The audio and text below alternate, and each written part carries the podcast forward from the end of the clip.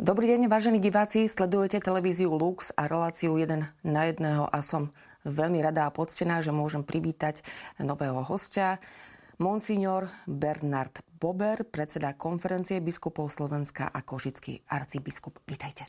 Ďakujem pekne. Čo by ste poradili mladým ľuďom, e, ktorí sú síce oficiálne kresťania, sú pokrstení, majú za sebou birmovku, možno svadbu v kostole, ale vieru nepraktizujú. Ako keby e, tie sviatosti e, od cirkvy e, dostávali alebo vyžadovali, ale ako ich motivovať, aby teda skutočne zostali nie v kostole, ale v tej viere? No, viera je zohlasovania, takže ak sa k ním nedostane nejaká mimoriadná milosť, ak nezačujú nejaké, neza, ne, nejaké krajné veci, ťažko sa k ním dostať, pretože oni sú na, na e, mobilov, oni sú e, na ďalších a ďalších e, komunikačných kanáloch.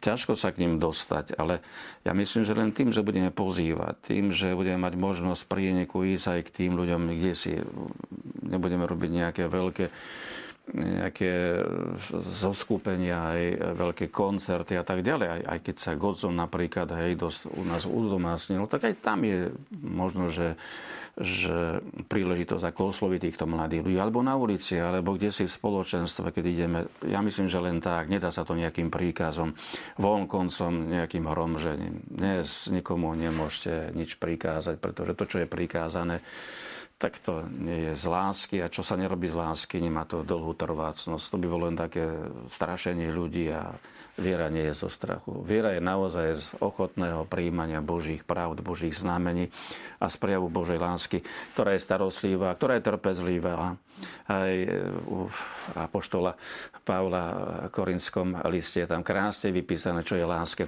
Toto jedine istotne.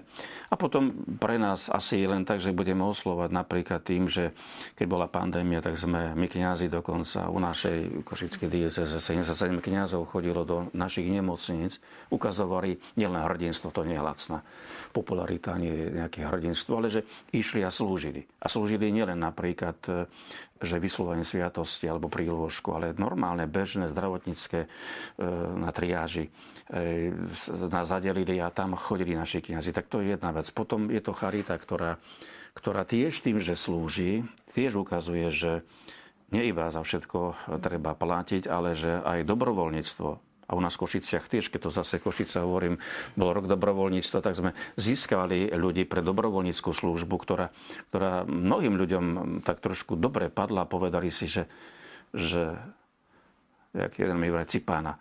A to čo znamená? Že, že zadarmo slúžite? No áno. A toto osloviť vie, lebo my sme zvyknutí už pomaly za každý krok mať zaplatené. Takže zase pripomeniem služba, trpezlivosť, a prieniek do týchto spoločenstv mladých ľudí. Sú tu birmovky, mm. sú tu sveté príjmania. Pochopiteľne ja myslím, že, že to okolie mladých ľudí dnes je dosť náročné a veľmi ich volá prežívať svoj voľný čas iným spôsobom ako doteraz. To prostredie v našich rodinách je dosť taký, by som povedal, nepohánske, ale o viere sa málo hovorí. A toto je ten základ tam, že ochladli vzťahy a nerozpráva sa o náboženských duchovných veciach pri rôznych príležitostiach, keď sú svadbe, keď sú krstiny, duchovné veci. O všetkom sa rozpráva len o týchto veciach. A toto je práve ten veľký mínus.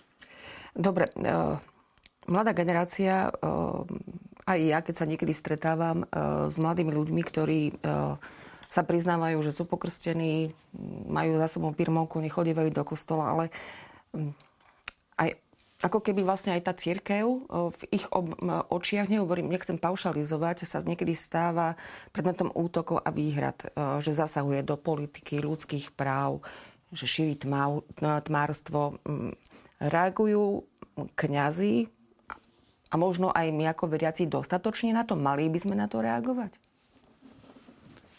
Tak o cirkvi sa všetko možné, to je najstaršia inštitúcia, už hovorilo, takže e, môžeme si povedať, že je stará, ale pritom múdra, pretože je boského pôvodu, je zakladateľom Ježiš Kristus. To, že má aj ľudské e, prejavy, to je jasná vec, veď vytvorená z ľudí.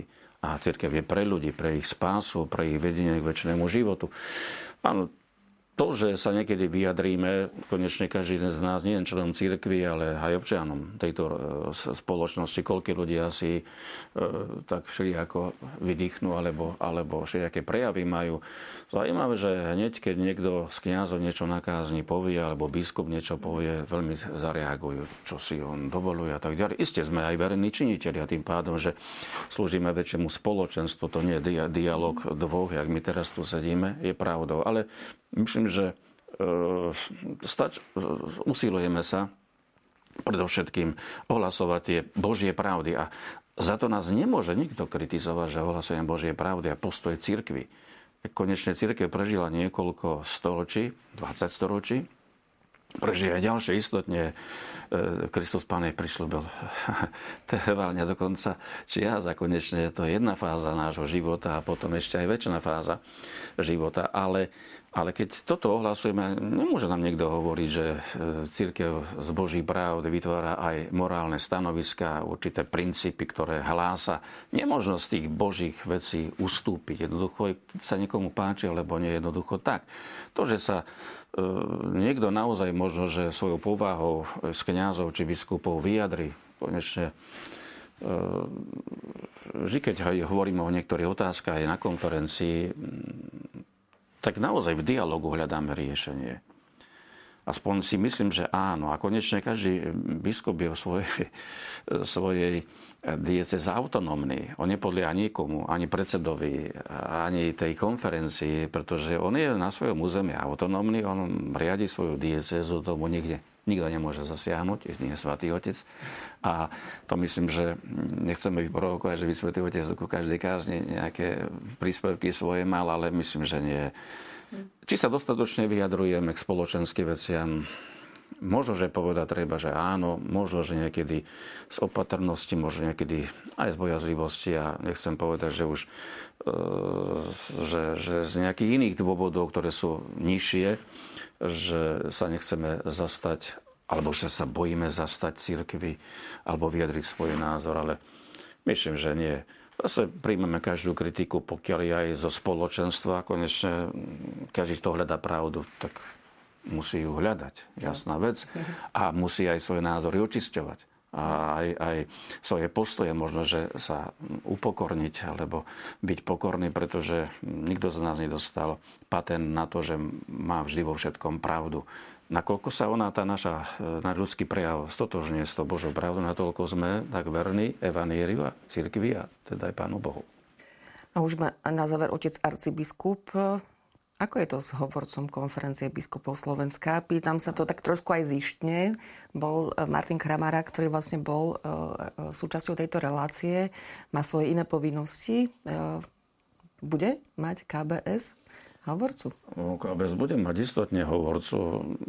Áno, predpokladá sa, že e, každá takéto inštitúcia bude mať aj nejakého takého zástancu nás. Že to...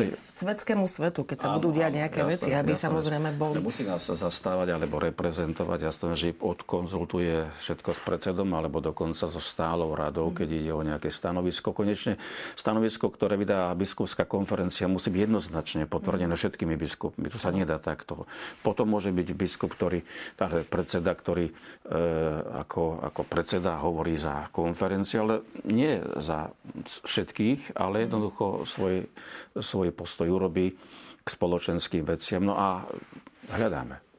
Hovorcu hľadáme. Škoda, Martin bol veľmi dobrý veľmi úsilovný, e, konečne odborník pre mediálnu oblasť.